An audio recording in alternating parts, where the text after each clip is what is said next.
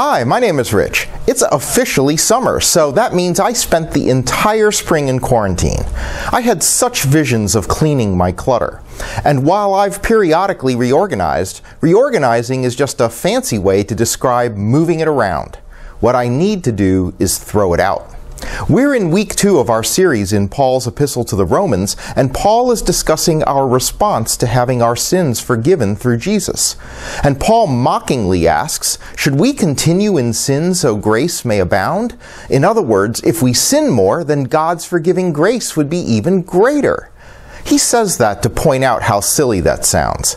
Instead, he says that just as Jesus died in order to make new life possible, so must we die in order to be changed.